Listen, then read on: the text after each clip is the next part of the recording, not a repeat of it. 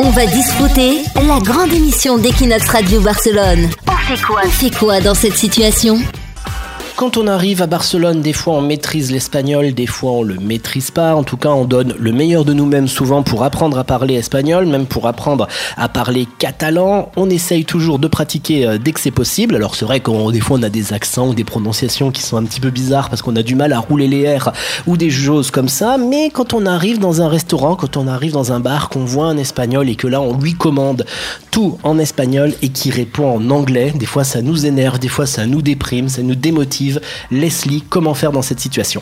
Ben, la première des choses, surtout, on ne se vexe pas, on ne s'énerve pas non plus, mais on continue de parler en espagnol comme si rien n'était.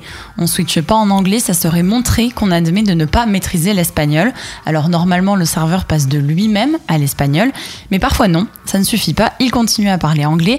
Surtout, on ne s'agace pas et tout simplement, on pose la question « Pourquoi tu me parles en anglais ?» pour, ch- pour aller chercher le fond du problème. Souvent, déconcerté et gêné, le serveur répondra « Ah, mais vous parlez espagnol, pardon, c'est l'habitude de parler anglais. » On se contentera de cette réponse qui est déjà positive. Si c'est inefficace, c'est peut-être que c'est un endroit trop touristique et on n'y reviendra plus. Ouais, et surtout que des fois, les serveurs espagnols ou catalans, ils n'ont pas non plus une maîtrise fabuleuse de l'anglais. Hein. Non, c'est vrai. Ça n'arrange pas les choses. On va disfruter. On va disfruter sur Equinox.